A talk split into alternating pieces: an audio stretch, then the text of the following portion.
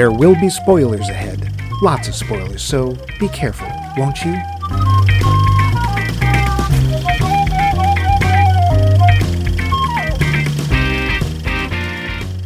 Howdy there, uh, Mr. Podner. Cease that rustling. Tear up that mortgage. Unhand that rancher's daughter. We've got another in our series. I can't believe you haven't seen that part two. And would you believe it? Old Montana Mike over there has never seen the Robert Redford Paul Newman classic, Butch Cassidy and the Sundance Kid. Don't that just tombstone your Arizona? Of course it does. My Arizona has never been so tombstoned. But don't you worry none. We done sorted out that dilly of a pickle, sure as tumbleweeds tumble and meadow muffins go squish. and we're going to have a palaver over the whole shooting match, Lord willing, and the creek don't rise. So slap leather, saddle up that cayuse, replaster that tool shed. I'm sorry, I've run out of authentic frontier gibberish. So let's just say I'm your host, Max, the East Lompoc Kid Levine, and over yonder is the rootinest, tootinest, shootinest, um, flutinist, ill reputinist, your point is mootinist, humber this side of the Rio de Janeiro, Mike Loose. Give us a yeehaw, Mike. What's a cayuse? I, uh, it's a horsey. Oh, is it really? It really is. I thought it was a thing at the end of a train. It's the caboose. Oh, That's the thing you're sitting on. oh, I'm sitting on a Oh. train? Yes, but before we get all wild westerly and slapping leather If and uh, ever. if ever, we've got our poll question. Poll question. Uh, we asked, what single movie best represents you? This is a pretty existential question. We had a few interesting answers. Tyler Stewart says, At some point, I need to see high fidelity. I suspect that might come close. Hmm. okay. Val Coons, owns mistress and dominatrix of Q Footsteps. yes, mi- yes, Mistress Valerie. I will teach Pikachu respect. What? I don't. How It- did it's a- Pokemon get into this? technically, the quote is Pikachu will teach you respect, but Oh, that makes oh, more sense, right? Yeah, not really, but sure. yeah. She said, wow, off on a tangent or what? Uh, really hard to boil it down to one movie as my life has so many facets. My brain keeps going back to A Mighty Wind because it incorporates music and improv and a bunch of nutty characters just like my life. Yeah. I get a mighty wind often after dinner. Nick Hoffman says, "Tough question." Yes. Hard not to see not to veer toward favorites. I'm going to go with The Blues Brothers because it's absurd, silly, and they're weirdly resilient. Hmm. also, the car, because in oh, high school, true. Nick had not the the- exact car, but damned close to it. And Narcmobile. and it was an ex-government car and it did go like hell and yeah the fastest i've ever been in a car in my life was in that car Yikes. and i still don't know how much above 115 it was Hey, because that's when i closed my eyes But of course, that didn't ha- that wouldn't have happened because that would be wrong. yeah Brian Mundo says, Fifth Element, quote, I am a meat popsicle, unquote. okay. I like it. I don't know. I don't get it, but I like it. that's okay Dave, Dave? says, "Hmm, not really me per se. Okay, then uh, what follows, all right. But I love Charlie Wilson's War because of the character played by Philip Seymour Hoffman. He is pretty awesome in that. Whose insights into foreign culture were such high quality, but in the end ignored. Eh, that is true. Ned on the website says, I'd love to be considered a fellowship of the ring, earnest and plucky, if a little verbose at times. Eh, nice sum up, actually. maybe he also a likes sneaky- second breakfasts Don't we all? But I and very hairy feet. Uh, but I have a sneaking suspicion that I'm more of a comedy, maybe a Buckaroo Banzai. One can dream. Well, that would be certainly a natty ca- movie to be. yeah Very well dressed, and the bane of penguins everywhere. Vince says. I would say the film Liquid Sky would be representative, but my old friend Sterling and I saw Welcome to the Dollhouse. Oh, Lord! I don't and know she And after she said that film totally explained why she and I are the way we are. If I remember, that's a really traumatic film. don't know it I f- fully realize neither says anything good about me. Wow, that was the saddest post we've had. Aw, no, Vince is a great guy. Yes, yes, he is. Even if he does live up where you can only get penguin meat and you have to ride your walrus to Kroger. if you had a Kroger, which you if don't. you had a no, they they have a uh, Tim Hortons. Yeah, Get some Timbits. Mm. Still Well, sounds that- disgusting. I know. That, isn't that true? All Canadians just live on back bacon and donuts. Probably. Yeah. No one's ever defu- refuted that, so it must be true. That's how science works these days. But what about you, Mike? What single movie best represents you? I gonna have to go with Hudson Hawk. No, no, no, no. I have to have I have to have a, Oh, a question I don't answer with Hudson Hawk, and honestly, it's not Hudson Hawk. Okay. It's also not not Hudson Hawk, but um, yeah, I go on too long and I don't make a lot of sense. That's about right. No, I the film that came to mind was actually Empire Records, and in to be fair, Yep. That. it represents more a period of my life than it does me, except that I have yet to escape retail. So therefore, Okay. but that atmosphere, that just sort of having to work, but also wanting to have fun at the same time, wanting to be with a group of people of like-minded people who have similar opinions. That that's sort of I don't know. That feels very like me. Now I know this was a tough question, Yeah. but what about you? I. It is tough. I'm not sure if this even works, but the one I kept thinking of was Monty Python and the Holy Grail. That's exactly the film I would have picked for you. Really? Yep. Just you know, absurd, a little. Flaccid. Thank you. And how would you know? I don't. Yeah. You know, just absurdist, uh, sort of fantasy based. Hasn't got all over it. I have to bleep that now. I know. And Max is often seen banging coconuts together, so yeah, I I, I totally get it. Don't you judge me. I don't judge. I'm just pointing it out. On the other hand, really, no. But It's what I. It's my life, man. you you bang whatever you want together, and yeah, I will I will fight to the death. Your right to do so. Okay, how about your head in a cinder block? Not busy that day. Oh, okay. But thanks for everyone else answering this um, existentially difficult question. Do appreciate you, and we appreciate you so much. We want you to do it some more. Because there's no reward for hard work like more hard work. and Bumpy Bucks, And bumpy bucks. with which you can buy Bumpy Buck cereal. if you dig deep, there might be a prize inside. You might not want to find it, though. Wash your hands. Yeah. Uh, so the new poll question.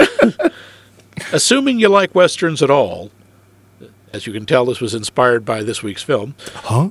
Do you have a preference for the old classic John Wayne westerns like, you know, Fort Apache or The Magnificent Seven or Shane? Or do you prefer the more recent, grittier westerns like Unforgiven, Young Guns, or even Dances with Wolves? I'm sorry, Young And- Guns is gritty. Well, It's prettier Well- than it is grittier. I suppose, but it looks like people don't bathe very often in it, although they do all seem to have hair care products. yeah. Hair care products of the old west. Yes, yes, and we'll tell you how to answer that question, and you know, for the four of you who don't know, at the end of the show. Those are the same four people who listen. Exactly, but they just don't pay attention because why would they? they're nice people. Yes. And we're glad they're here. So We glad are. that you're going to do what? The facts. Budget six million dollars. This is 1969. Remember, Ooh, that's a lot of money. worldwide gross a hundred and two million. Ooh. This was made at the top grossing film of the year, and if you adjust for inflation, it ranks as the 34th top grossing film of all time and the top 10 for its decade Wow. because of all the re releases. It was nominated for seven Oscars, Wow. including Best Picture and Best Director, which it did not win. Oops. It won Best Original Screenplay, William Goldman. Oh, man. Same guy right, who we talked about him. Yep, same guy who did Princess Bride, Best Cinematography, Best Original Song, and Best Original Score. I mean, yeah. Yeah. it also won nine, count 'em, nine British Academy Awards, the coveted BAFTAs, which I'm sorry, England, that's just a silly, silly acronym. BAFTA. It yeah, it won for pick best picture, best actor, Robert Redford, best actress, direction, screenplay, cinematography, film editing, sound and score. It won every award it could. wow. the 10th nomination was a dual nom for Best Actor. So Robert Redford beat out Paul Newman. Ooh. I was curious because Paul Newman keeps calling Robert Redford kid in this. Uh, he's about nine years older. I really wasn't sure. Well, but he's the Sundance kid. True, but he only, but the kid part seems to be more like junior. So wait, such. Redford's older than Newman? Yeah. Oh. No, no, new other way around. Oh, Newman's older than. Redford. Okay. Yeah, yeah, he's nine years older. In the first previews of this movie, the audiences just cracked up. They were howling. They thought it was so funny. That really upset the director, George Roy Hill, who thought maybe he'd made the film too funny. He was quoted as saying, They laughed at my tragedy, he said, and reworked it to take out some of the bigger laughs. Oh. Yeah. Uh, first off, let's address the elephant in the room. Yes, Butch Cassidy and the Sundance Kid were real people. Aha. Butch got his nickname. His real name was, and they say this in the movie, his name was Robert Leroy Parker. And he got his nickname because he once worked in a butcher shop. Ah. Yeah. The Sundance Kid's real name was Harry Alonzo Longabaugh, and he got his nickname because he was once arrested in the Wyoming town of Sundance. Ah. Yes. Now, but what about the part where it says most of what follows is true? That is actually accurate. A lot of what they say, well, uh, we'll get to that. Okay. For example, William Goldman decided to make Etta a teacher because they're pretty sure who she was really based on, and uh, she was a prostitute. Okay. And he thought, when he looked at the picture, he thought she was too young and pretty to be a prostitute. Because um, most of the women in that in the Old West looked kind of haggard, unhealthy, and coarse in the photos he'd seen of them. I see. Yeah. Because the last thing you'd want being a prostitute is to be young and attractive. Okay. Mm-hmm. The song, the Oscar winning song, Raindrops Keep Falling on My Head, Yeah. was written after the rough cut of the movie was completed. And when Redford first saw the movie and he first saw that song, he thought it was terrible. And the agents for the singer, a guy named B.J. Thomas, Sure. regretted letting him do it and thought it would ruin his career. um, yeah. Can you name another BJ Thomas song? uh, didn't he do the theme for B.J. and the Bear? I don't believe he did. okay, then no. you know who they wanted to get to sing the song? BJ and the Bear. it's Greg They Evigan. wanted to. They tried to get Bob Dylan to sing it, and he uh, declined. Raindrops keep falling on my head. no. Flawless impression. the real life sister of Butch Cassidy, Lula Parker Betenson, often visited the set, and they they all loved having her around. In She the was lulls- still alive? She was still alive. She Wow. was very, very old. Wow. During the lulls in shooting, she'd tell stories about her famous brother's escapade and was amazed at how accurately the script and Paul Newman portrayed him. Wow. Before the film was released, the studio found out about her visits and they tried to get her to endorse the movie in a series of ads. Uh, she said at, at first she said she would, but only if she saw the film first and really stood behind it. And the studio wouldn't allow her to see the film in case that would harm its re- its reputation. Uh, finally, at Redford's suggestion, she agreed to do it for a small fee. hey, she was no fool. And well, I don't blame her either, because like you're Yeah. putting your name out there. Even if you're not a famous person, you're still saying I stand behind this thing. So there you go. In the introduction of his 1973 novel, The Princess Bride, William Goldman wrote Fact Butch Cassidy and the Sundance Kid is, no question, the most popular thing I've ever been connected with. When I die, if the Times gives me an obit, it's going to be because of Butch. William Goldman died in 2018, and the New York Times obituary starts with William Goldman, who won Academy Awards for his screenplays for Butch Cassidy and the Sundance Kid and All the President's Men, and who, despite being one of Hollywood's most successful screenwriters, was an outspoken critic of the movie industry, died on Friday in Manhattan. Hmm. So he, he pegged it. yeah. Redford wanted to do all his own stunts.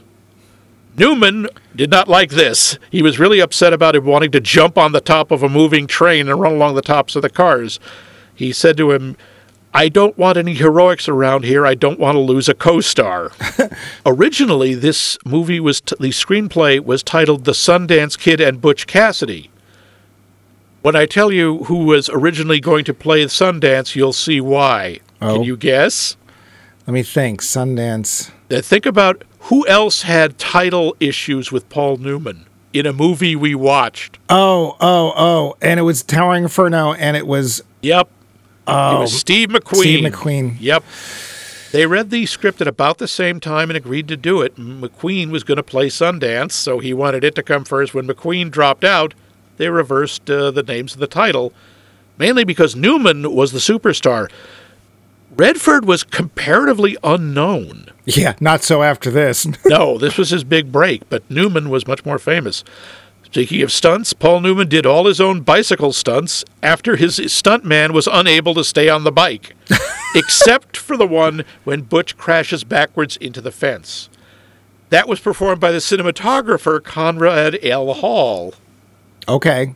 In order to get the shot of the super posse, that is how they're referred to in the script, jumping out of the train on their horses, the door on the opposite side of the train car was left open, and a ramp was placed out of view on that side of the train. In real life, the horses would not have had room in the train car to do the big dramatic jump. Ah. Katharine Ross enjoyed shooting the silent bicycle riding sequence best because it was handled by the crew's second unit rather than the director. She was quoted as saying, Any day away from George Roy Hill was a good one. Oh, dear. Yeah, this was after she had been scolded and banned from the set by Hill for operating a camera, even though the cinematographer, Conrad Hall, who she was dating, Uh oh. invited her to do it. Ah. Yeah, Pity, because she could have had a really great photo essay of the making of this film. seriously. But no, no, I don't mean like a, a personal camera. He let her run one of the film cameras. Oh. And apparently she did a really good job. Oh, well. George Roy Hill, while a brilliant director, a lot of people didn't like him. He was he was a perfectionist. He was hard to get along with. Paul Newman sawed his desk in half, quote, because he wouldn't pay his bill for the liquor that he borrowed from my office. Okay. Borrowed. How do you borrow liquor? Oh, oh, Uh, that's disgusting. Oh, oh. Sure you want it back? no. The most commonly used name for Butch and Sundance's gang was the Wild Bunch. However, the same year, Mr. Sam Peckinpah had his movie The Wild Bunch coming out, and uh, they changed the changed it to the Hole in the Wall Gang to avoid confusion. Ah. Ah. This film was was filmed about the same time as the other great western Hello Dolly. uh, on the yeah, I know on the soundstage next door. George Roy Hill wanted thought the studio would let him film the New York scenes on Dolly's sets, since the two films' daily shooting schedules were totally different. After production started, though, the studio informed him it wanted to keep the sets for Dolly a secret, so they refused him permission. To work around this, Hill had Redford, Newman, and Katharine Ross just pose on the sets and took photos of them. He then inserted images of the three stars into a series of 300 actual period photos and spliced the two different sets, real and posed, together to form the New York City montage. Oh, neat. This movie is also the film debut of Master of the Mustache, Sam Elliott. Oh. But you would not know it because you never see his, the, him from the front. Ah. You know the, the card game at the beginning of the movie? Sure. There's two card players at that table. One of them gets up and leaves, and you never see him. That's Sam Elliott. I knew it. Yeah, you know you didn't. he also went on to marry Katharine Ross in 1984. Ooh. Paul Newman did not want to play Butch. He pleaded with George Roy Hill to watch what Newman considered one of his worst performances in the comedy Rally Round the Flag Boys, 1958. Hey, it's no silver chalice. Quote, I'm a terrible comic actor, Newman insisted, but became more convinced when Hill told him he didn't have to go for the jokes, but to just play it straight. He, what? Yeah, He's funny. he is very funny, but he didn't think he was funny. Oh. Uh, Newman also had to fight to get Redford cast because he was an unknown. Contrary to the popular belief, I didn't know this was popular, by the way. I the vocalists in the South American Getaway, you know that whole ba ba ba ba ba ba Ba-da, ba-da, ba-da, ba-da, ba-da. Yes, the ba ba da ba da da. They were not the Swingles. Oh, I know, I- was I know. sure it was the Swingles. I know. I was disappointed too. It is in fact the Ron Hicklin Singers, Ah. who you should actually know. From They're a what? group of Los Angeles studio vocalists, and they're best known as the Real Singers, for the background vocals on the Partridge Family. Ah. Yep.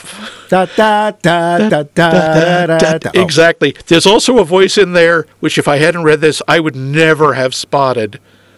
Every so often you'll hear a really low voice Mm-hmm. bumpadotting in there. That is the great Thurl Ravenscroft. Oh, of course it is. AKA Tony the Tiger and the guy who sings You're a Mean One, Mr. Grinch. I kept thinking it was Ted Cassidy, like left over, you know, him just like singing because it sounds like Ted Cassidy, but of course it's Thurl Ravenscroft. Of course. There is a ton more. There's a lot. There have been books written about this this movie, but uh, I've already covered too much, so Hmm. we'll stop there and get to the plot. Hmm. Yeehaw! it's the waning days of the Wild Wild West. That is to say, it's the turn of the century, and also the waning days of the legendary outlaws Butch Patrick and the Sundance Film Festival. No, wait, hang on. That's that's not right. Oh hell! Oh, you know who it is. We've already covered that. Butch and Sundance have become too notorious for their own good, and they've robbed the same train for the last time. It's just so easy, you know. You know right where the train is going to be and everything. They have incurred the wrath of one Mr. E. H. Harriman of the Union Pacific Railroad, and he has assembled a Super Friends posse to send after them. Butch comes up with one of his cunning plans, and they and Sundance's girlfriend at a place head off to Bolivia via New York, apparently, to rob banks in a whole new language. If only they spoke that language. They even try their hand at honest work, which goes about as well as you can expect. Etta realizes they can't go on this way, perhaps sensing the impending end of the dynamic duo, and heads back north.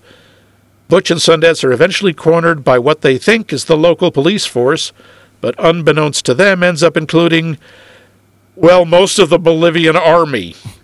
As you can imagine, this does not end well for our heroes.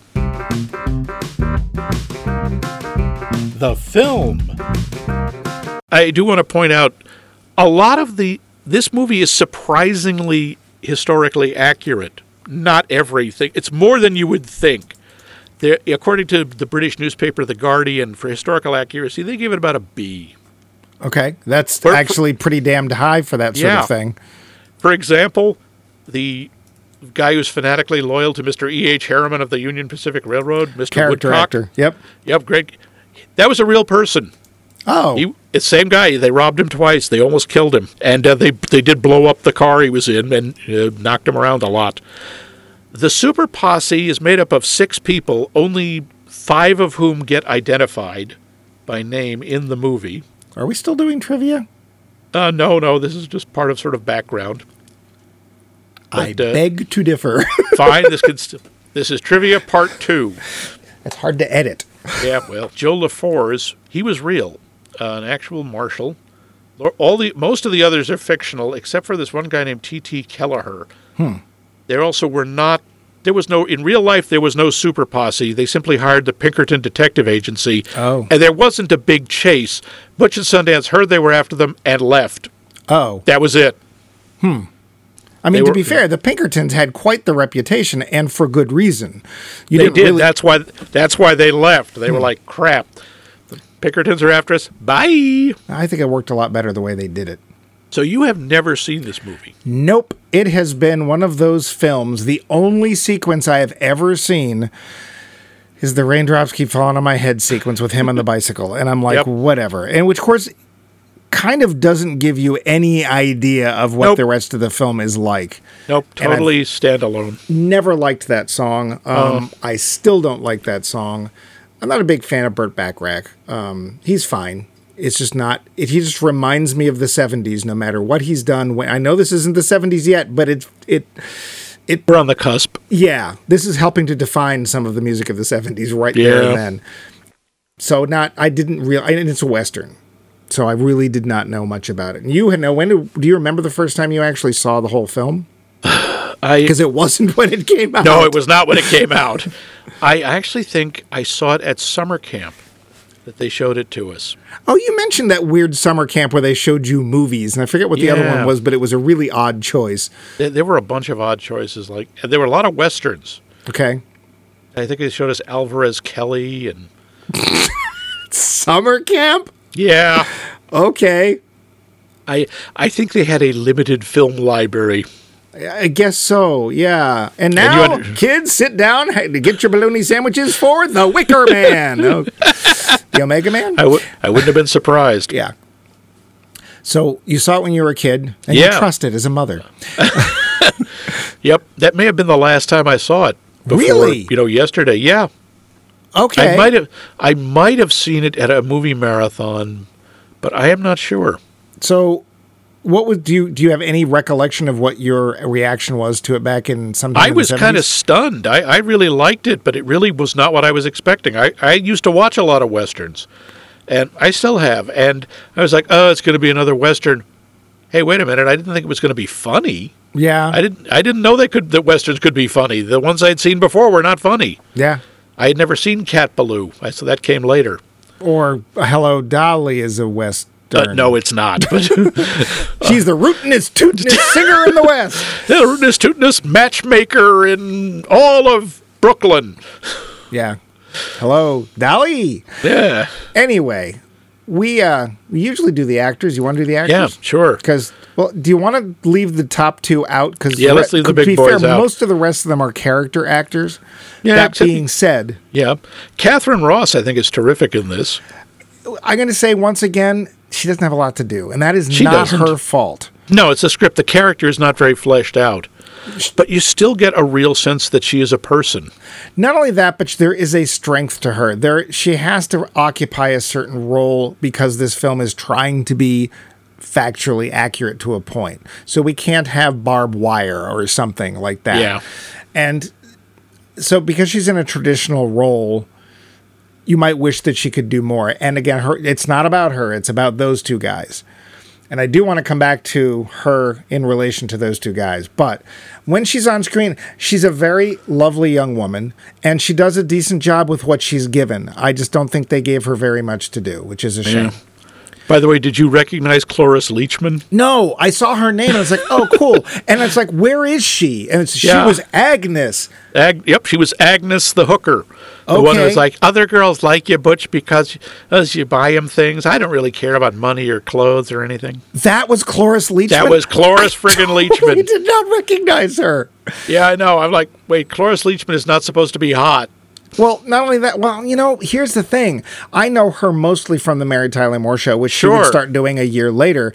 And there are episodes where she's in a leotard doing dancing workout with Mary and Rhoda. And I think at the time she was close to 10 years older than Mary was. And she's a very nicely apportioned woman. If I, can you say that? Apportioned? I think you mean proportioned, but sure. Sure.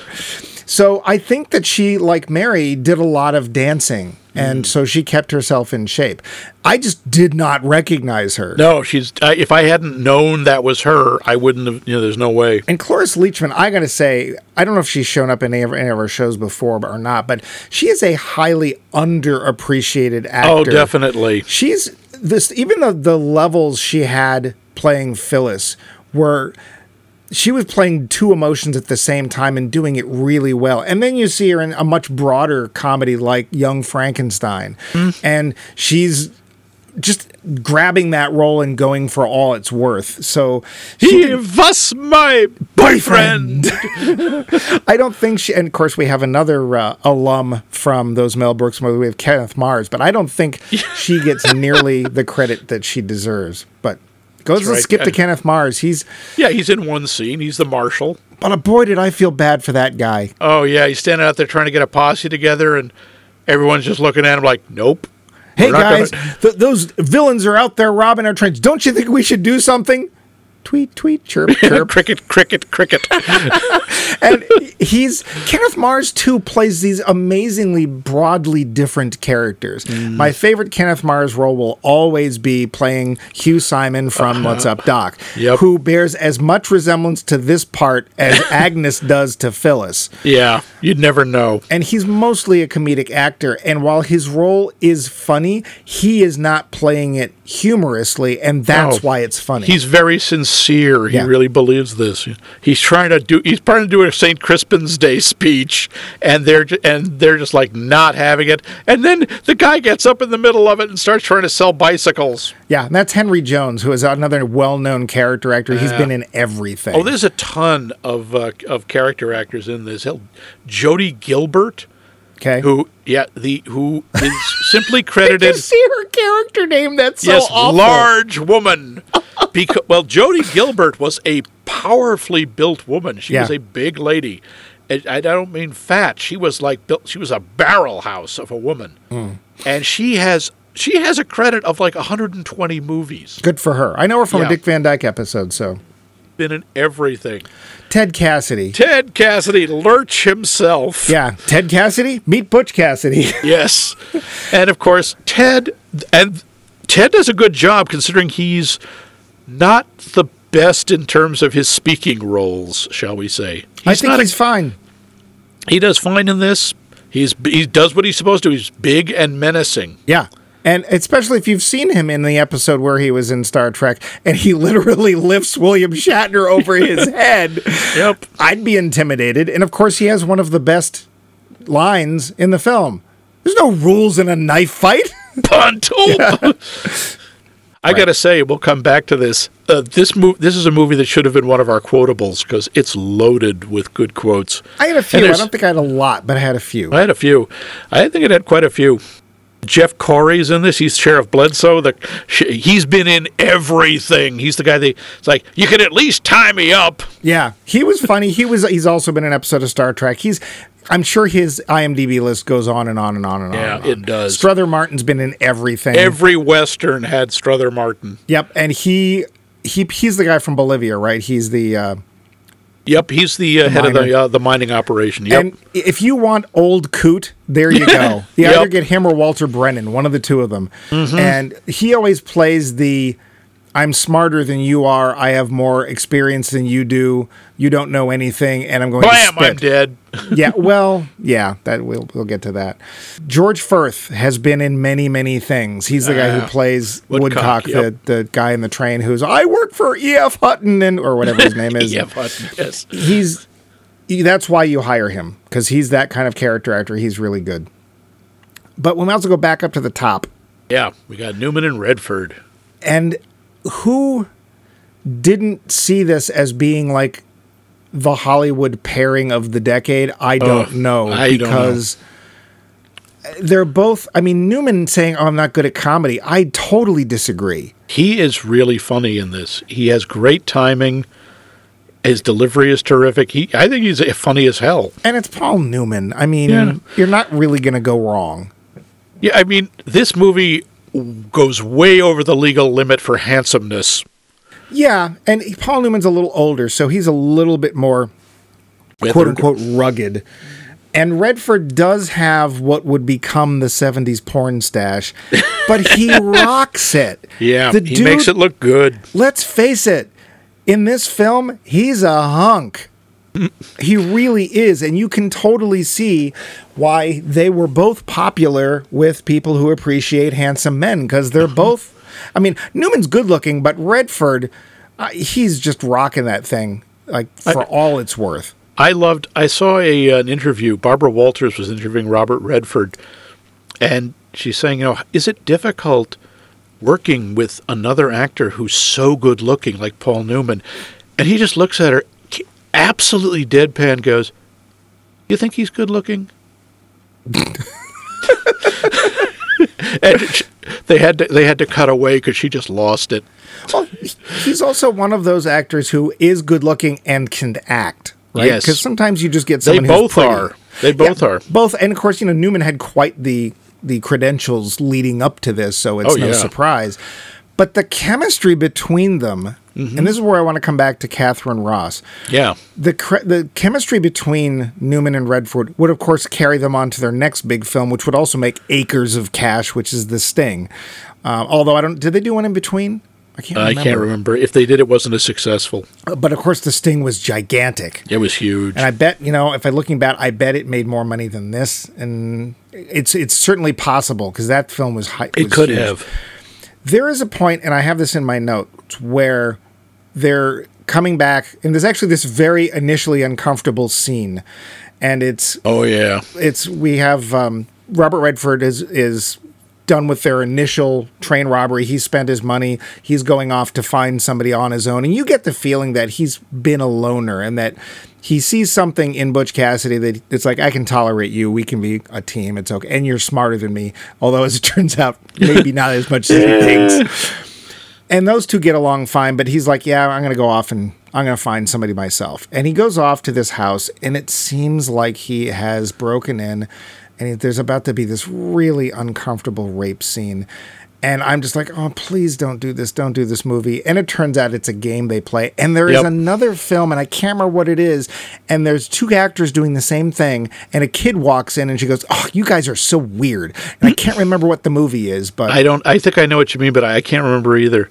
yeah. If you, if you do, let us know. But uh, Yeah. yeah. I, that scene, I remember the first time I saw it. I was like, "Oh no, come on! We start. I like Sundance. Don't make him into this monster."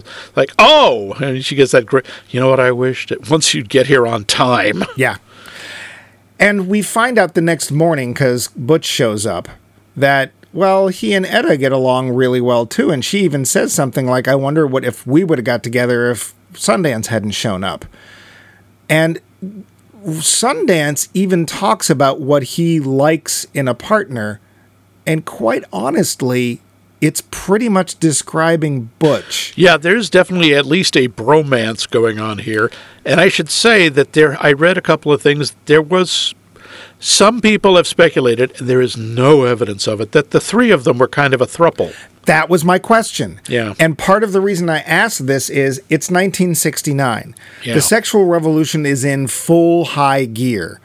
And traditional roles are being questioned. And the idea of just being a man and woman and a couple and married and that's it being the only way to look at things was really being turned on its head. And part of me wondered if the film wasn't trying to comment on it, even by not stating it or not showing them all in a bed or something. Was it suggesting that? What do you think? I think it was at least hinting at that. And I definitely, th- I mean, in the New York montage, there's a couple of pictures of what's clearly New Year's Eve.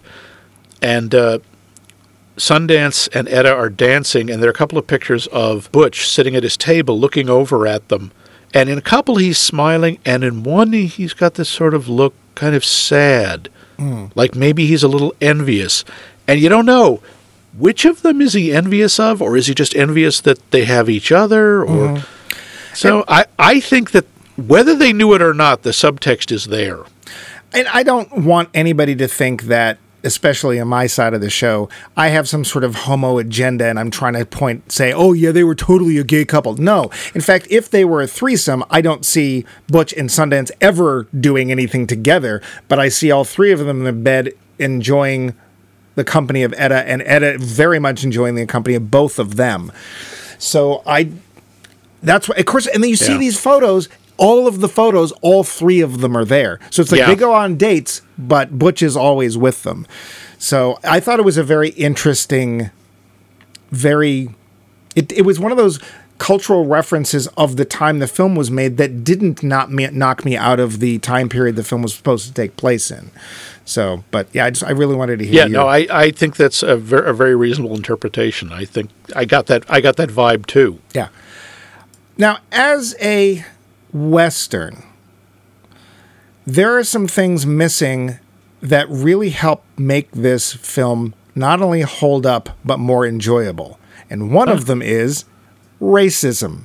Ah, And there really isn't any. Now, the main reason for that is there are no Native Americans actually depicted in the film. There's one named. yep. But all we know about that person is that they have changed their name from whatever their traditional name is to Lord Baltimore fictional character, for by the way. reasons I can't even begin to guess. Who knows? You notice there are no black people in this either. No, and there's and he's a great tracker. That's all we know. I, I don't personally find that culturally insensitive. It just is like, hey, he's really good at this thing, and he's Yeah. a force to be reckoned with. Oh yeah, they're terrified of him. And when we get to Bolivia, none of the Bolivians are depicted as being other than people who speak Spanish. That's it. They're not dumb or they're not, you know, stereotypically doing I don't even know what stereotypical Bolivian people do, but they're just people in another country. They're not made Uh, fun of. They're not less. Eh, those Bolivians living on the west side of South America like that. yeah. doing West things. Yeah. Boy, those West Coast South American guys. By the way, that was not, of course, filmed in Bolivia. It was filmed in Mexico. Oh, see, I Yeah. thought it was still in California. No, so- no, they actually did go to Mexico. They act, those those are actual Spanish-speaking people speaking Spanish. okay. Um, I really very much appreciated Yeah. that we did not. Ha- now that being said, they are the racism is missing as much as the people that it's usually Directed with. at, yeah. So there's no black people, there's no Native Americans. And let's face it, we do have some banditos. Yeah, but they're really are they any different than Butch No, and Sundance? that's that's the thing. They aren't like they don't have huge black handlebar mustaches. They're not wearing sombreros. No. of course, if they're Bolivian, they wouldn't be. But yeah, they're just like yeah, we're we're criminals like you. We're criminals like the hole in the wall gang. Well- no different. Except let's face it, um, this is back in a period of time when bad guys were actually pretty nice. Because Butch and Sundance don't actually shoot anybody until Oh. they get to Bolivia. Yeah, I mean, Butch tells him there he's never before there with that gunfight. He's never shot anybody. Yeah. It's, I'm always wondering how did that not come up? I- they he was smart enough to understand the pressure and the threat of a weapon Yeah. in a, a land that even if you carried one you probably didn't know how to use it and has has been proven many times having a gun does not mean you can kill somebody it is very True. easy to miss if you have no idea how to shoot a gun Yeah, that is one of the things in this movie that is, and I cannot fault it because it's true in every Western, the magical accuracy of the pistol. Hmm. Pistols are not accurate beyond about 50 feet. well and here's the thing the only one who's actually really any good at it is Sundance and True. apparently he's preternaturally good and that's fine because that's his thing Yeah. But yeah, they're the nicest bad guys you're going to ever want to meet. They really are. They don't want to hurt Woodcock. They don't want to shoot anybody. Well, And as he points out, you think E.H. Harriman would put himself in danger for you, Woodcock? yeah, and it's it's obvious that if Butch wasn't there, Sundance probably would because there's a little bit of a I don't want to say it's a mean streak, but there's very a much more lack of caring for human life He's you get the feeling he's more willing to kill. yeah. And probably that's what he why he got his name. You so you don't get that good by threatening people and not shooting them. Yeah. Now, of course, we have initially we have the two boys come back and they're facing their gang, and the gang and the and their their lack of presence has decided, well, you know, um, Ted Cassidy, who could literally pick all of us up and throw us, has decided he's the leader now, and we're going to do what he says. Probably mostly because we don't want to get hurt. Yeah. And then they come back and. Butch is like, "What are you talking about? This is my gang." And it's like, "You said we could challenge you anytime." Well, yeah, because I didn't think you would. I do like that there's one of them named News Yeah. who carries around all their press clippings and just hang on, I got to get to the good part, which is his name in it. Yeah. I, lo- I love have, seeing my name in print. Yeah, and it's a, it is a very humorous moment when Paul Newman takes down Ted Cassidy in a trick, which is honestly the only way that was going to work. Yeah. And the funny thing is, is like the one of the reasons he takes him down is like we're not going to do what you're saying, and he's like, you know what, that's actually a pretty good idea. Let's go do that. and the only thing they get wrong is it turns out that E. F. Hutton or whatever the hell his name is is just angrier and has more resources than they thought. Yeah, Yeah. that's right. He, he upgrades the safe and he hires the super posse. Well, And- he hires them separately because they're all these people that are the number one in their field and don't leave their territory except if you give them a large enough chunk of change. Apparently, they will. Now, one of the things I wanted to talk specifically about, because we have talked about this a lot in other movies, and usually it is in a negative way. There's a couple of big, really big tonal shifts in this film. True. Would you agree about that? I would. Now, generally, when we talk about tonal shifts, it's like, wow, this film does not know what it wants to do. Is it a funny film? Is it a tragic film? Is it like what? What? This is not making any sense at all. What did you think of? Because there's really a tonal shift from light and fun in the beginning of the film, and fairly quickly the tone switches to a dangerous one, switches back to a lighthearted one, and then switches back to a serious one. Yeah. Do you think those tonal shifts work? I do. I think they work really well. I because I don't think they're jarring. I think they move into them, and they fit the story. They fit the narrative. Because most of the time, the whole idea is Butch is doing this. He's trying to think his way through things. He doesn't want to hurt people. He doesn't want, and but obviously he doesn't really think that far ahead. Because it's true, if you keep robbing the Union Pacific Railroad, which at the time was an enormously powerful company, they are going to take action. They aren't just going to build a better safe. They're going to find, they're going to hunt you down and kill you. They have to. They don't have a choice. I mean, Butch gets really mad about that. He's saying he's paying more to catch us than he ever than we ever took from him. Why doesn't he just give me the money and I won't rob him anymore? Which, of course, we know is not true. no. I- But uh, yeah, I, I think it works. What did you did you agree? I did. And it is not common for me to do so because if I go to see a comedy, I expect to see a comedy. Yes, there can be some drama in it. That's fine. But it's so rare that tonal shifts, especially if they are big tonal shifts and if they're fairly sudden, this isn't that sudden, that they're handled poorly and they don't work. And in here, I think it actually gave me pause to sit there and go, wait, I'm rooting for the villains. there are protagonists, but um, They're they're criminals. they're thieves. They're It's a stealing stuff at Yeah. gunpoint. And I, it's the same thing with The Godfather. It's like, wait, I am actually sympathizing with gangsters. yeah, and we had a real problem with that, except that it was a really good story. And to be fair, well, the first film, m- most people got their comeuppance, which is fine, and most of the comeuppance did not come at the detriment to somebody outside the family, which is one of the reasons I think that that makes that story more palatable. And here, because our heroes, such as they are, uh, protagonists, because there's a difference. Yeah. our protagonists are not hurting people except stealing from them, which is still a problem. Yeah. We can sympathize with them. And then when they take that one step too far and suddenly things turn really bad, and well, the gang mostly gets killed and they go running off. I really liked the way they depicted the posse. And the posse for me very quickly became a symbol. Did you feel that? I did because we never really see them At all. We never see their faces. We see their hats. We can see them at a distance. They are, as you say, it's like they're a force of nature. They're some kind of almost superhuman. They, they talk about like Lord Baltimore can track anyone. Uh, Joe Latour's, Lefors, excuse me, who was a real lawman, was a, a very very feared marshal. And they all were. They apparently they're like all these incredible, the best of the best, and they form this one unit that is inescapable. So, what did you think that they represented? They represent the way the world's changing, the way that now the world is too big for. It, it's like uh, that uh, the sheriff, their friend, tells them, "You're just two two-bit outlaws, and they're too. The world has gotten too big.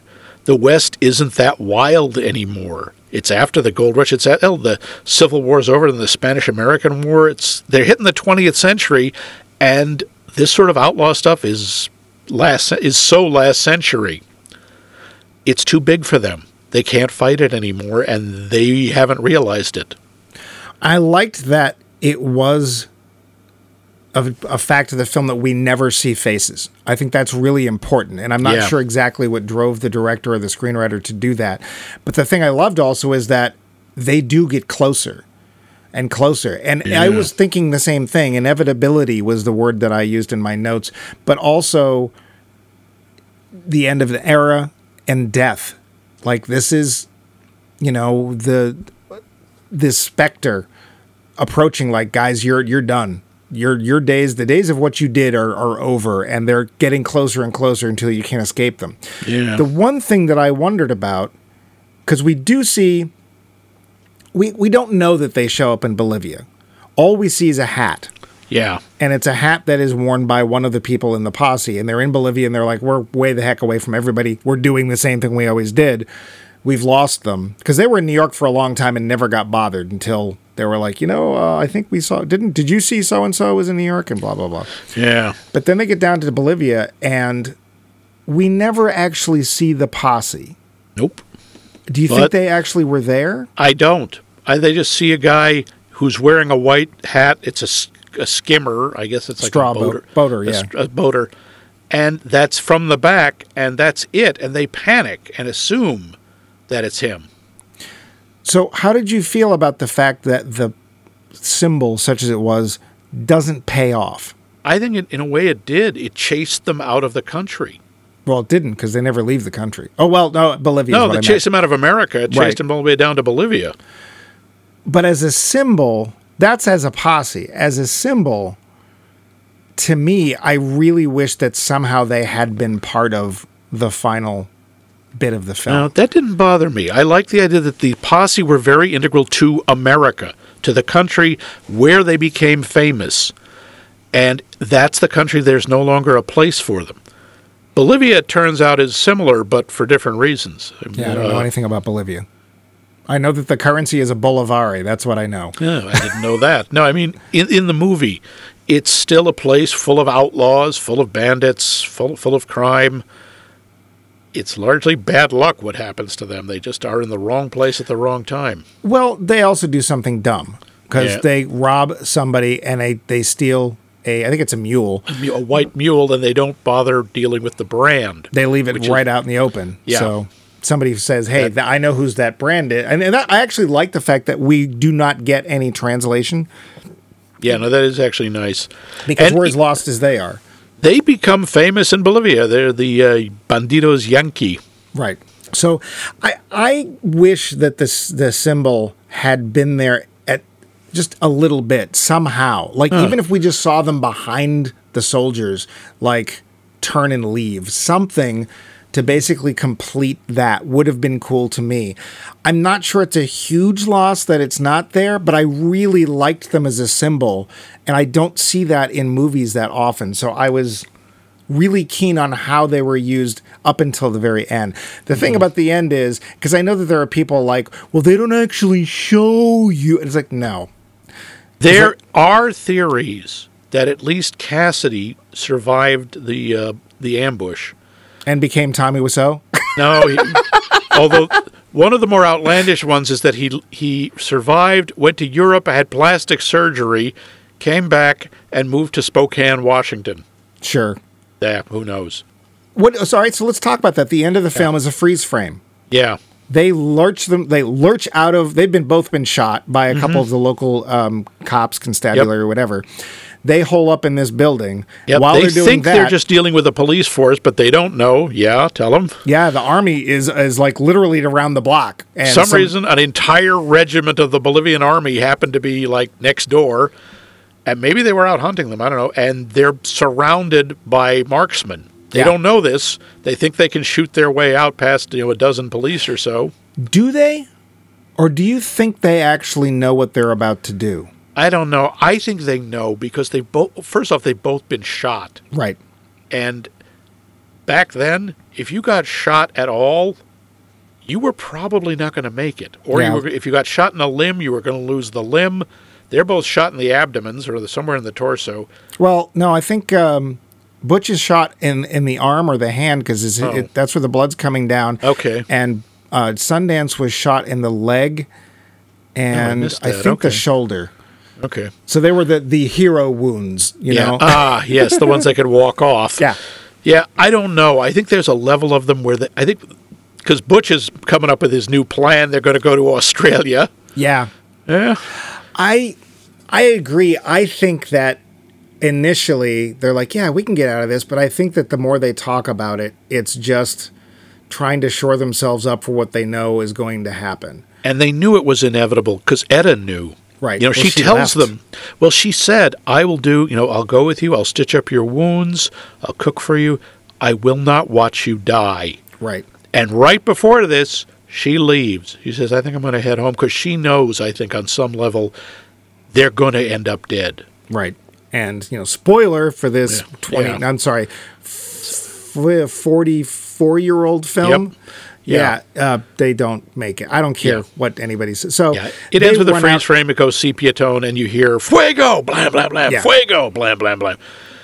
So, you know, unless the entire Bolivia army are You know, the Stormtroopers? stormtroopers from Star Trek, uh, Star Star, Wars. Wars. whatever, same thing. Uh, No, it isn't. I know. You're fired. Unle- Unless they're they're all you know Jango Fett, then of course uh, they're dead. There's no way they could miss them.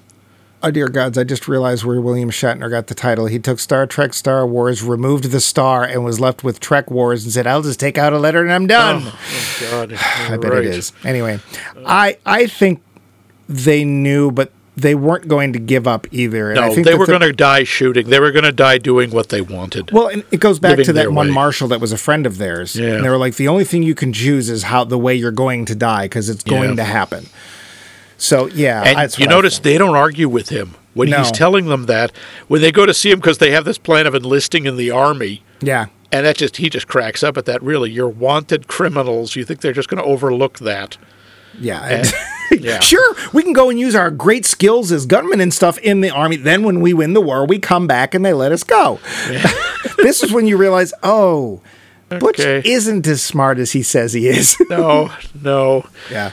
He's just a guy who bothered. uh, You get the feeling Sundance. He's not smarter than Sundance. Sundance just doesn't bother coming up with plans. That's not how his mind works. He shoots. yeah, he, That's it. he's he's a an action. He's a man of action. He's not a thinker. Yeah. Well, it's like the beginning card scene when he's playing cards, and the guy is like, "Yeah, I think you're cheating. I think you're cheating." And Sundance stands up, and then Butch comes in and goes, "Hey, Sundance, we should go." Oh, you're the Sundance. I didn't know you were the Sundance kid. He's like, and then the guy he literally shoots the belt off the guy at the card table, and then shoots his gun five times away from him, and he's like. Uh, here's your winnings, Mr. Sundance Kid, sir. But this is all well and good. It's a western with lots of western things in it. The thing is, is does it hold up? Should we get to that point? Because it is that time. Uh, yeah, I think so. The finish. So Max, Yeah, you haven't seen it since sometime in the seventies. I'm guessing. I think so. Wow. That's right. I mean, it's not an everyday film. So, No, what do you think in this day and age, 2023? It's a western, so already we're talking Yeah. a genre that's not exactly still up on the screen much. yeah, still And- shows up now and then, but two more i can't think of anybody more iconic for that era than newman and redford mm-hmm. and all the other stuff that's going on does this film actually hold up For me, yeah, absolutely. I think uh, I can see why it won Best Cinematography. It's beautiful to look at. It's one of those movies. It's John Ford is the only other one I can think of who shows the American West the same way. Just these gorgeous vistas, and uh, the the chemistry between Newman Redford, and to a degree Katharine Ross, even if she isn't there as much, is amazing. And I think the dialogue is wonderful. There are just so many. Think you used enough dynamite there, Butch? Or, I still, I think we lost him. You think we lost him? No, neither do I. Whatever they're selling, I, I ain't buying it. And the classic, I can't swim. Are you crazy? The fall will probably kill you. it's and the performances are really good. It's also it's a nice kind of swan song for the western for for that type of character for the outlaws. It's saying yeah, I think that's the whole thing with the freeze frame at the end. Is they're saying yeah, we know they probably they almost certainly died, but we're still telling stories about them a hundred years later. So they're still kind of alive. That's what I thought. What, what about you? You'd never seen it. Nope. What do you think? Never had any interest. I don't like westerns. It's just uh. not my thing. I'm not Okay, interested. That's fair. i think it's hard to not like this movie even though it's 1969 and the visual languages of film have changed. Oh yeah. this is nearly two hours long. It's an hour 50 does not feel it. Nope. there are huge tonal shifts in this film. Really big ones from comedy to near tragedy to comedy to tragedy. Yeah, and they work they do. it is part of the story it still works we have a bunch of let's face it character actors so these are not usually people who get starring roles for a reason and yet the director gets performances out of them that let you forget that yes they're characters but they're characters in the story not oh you know yep. Oh, he's a character. Yeah. Not and even when they are, kind of, there's still a little bit more to what they're doing. And Newman and Redford, dear gods, I mean, That's like the biggest bromance ever. those two, because you you you just want you really do want to see more films with them in it. I didn't mind the western aspect of it because it's really this film could be done in space and it would work just the same, wouldn't it? Though, if it was It absolutely would. Absolutely. yeah. I mean, it's not entirely unlike some of the stuff they did in Firefly. And Firefly really leaned on the Western of outer space type of thing, but same kind of idea. Yeah. And those people were ostensibly villains, uh, not villains, but bad guys as Yeah, well, thieves or, or rebels or whatever. I agree with the cinematography. And first of all, I'm like, oh, wait, are we watching a movie? Watch a movie? Because it starts off with us watching a, an old timey silent film of the supposed depiction of Butch Cassidy and the Hole in the Wall gang and Sundance Kid and blah, blah, blah. And the first scene of the movie is It's sepia in- tone. Yeah. And the way they transition to color, I think, is wonderful. Well, and one of the things is it makes the color really stand out. Yeah. Because this is a time, and to be fair, a lot of westerns shot well. It's not a lot of color out there, right? No. It's mostly sand and rock and stuff. a lot of the brown. the blue of the sky, the green of the trees and the water looks really good in this film. It is shot really well. Or that sequence where they're running across the red clay. Right. The the rocks that are all swirly, that stuff. Yeah. Yeah. And this is a time period, the or late 60s, early 70s is a time period where a lot of times in Hollywood, they were looking to things like the uh, French Nouveau, the uh, Cinema Veritas, stuff like that. And color was being reduced. A lot of early 70s, mid 70s films, the colors were bleached out. Films like uh, The French Connection. If you ever, I have never seen Blowout. New York look Yeah. colder than it does in The French Connection and it's because there had everything with color when color first became a big deal everyone would blow the color out and everything was really colorful in color. Yep, and yep. now they're just like yeah we're not doing that. Yeah. And this Eastman film color. it's not blown out but it's really pretty. Yeah. i laughed. I had cared what happened to the characters. I loved the chemistry. And if that was trying to depict something a little different about the 60s good because it mm. was working in it in a way that still felt natural within the film. I totally see why this film was a huge thing and why it was nominated and everything. Is this a film I'm going to come back to again and again? No.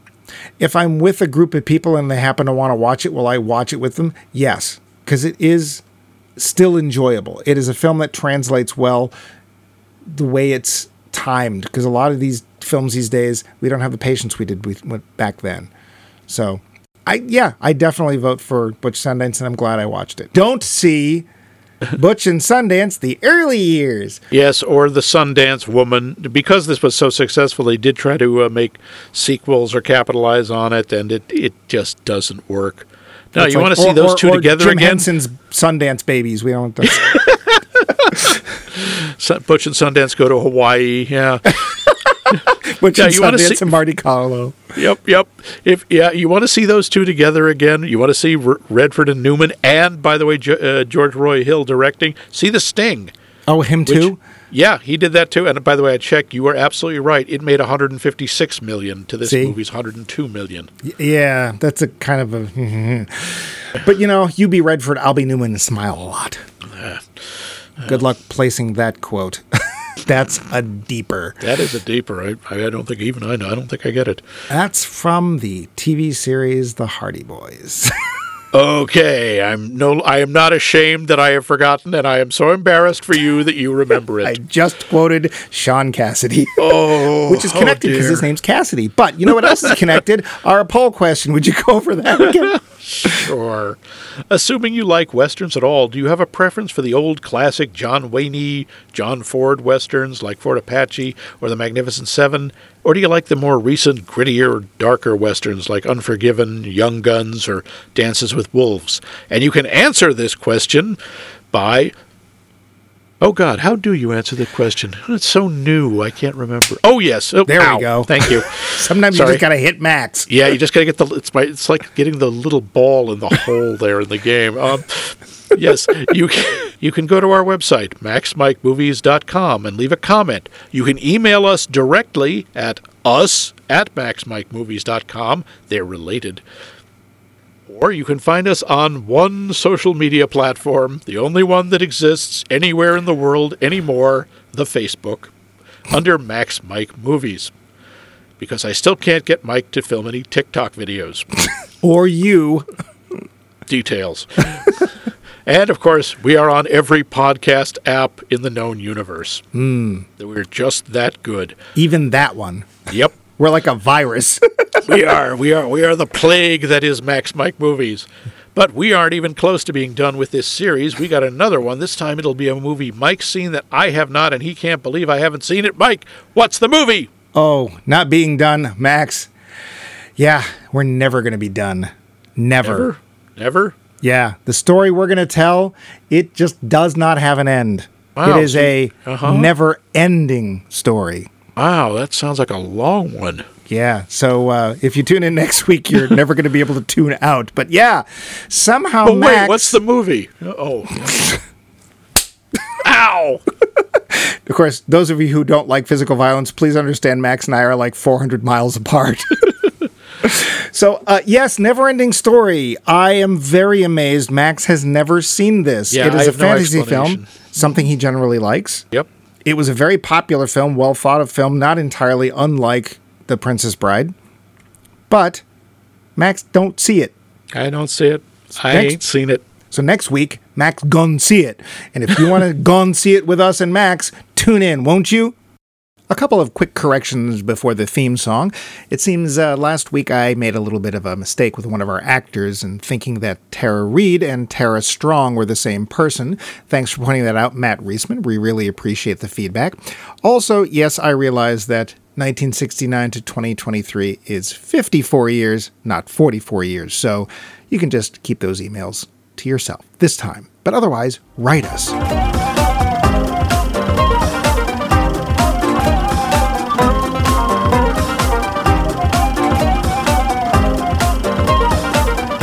This has been a co production of The Voice of Max and The Movie Wrench.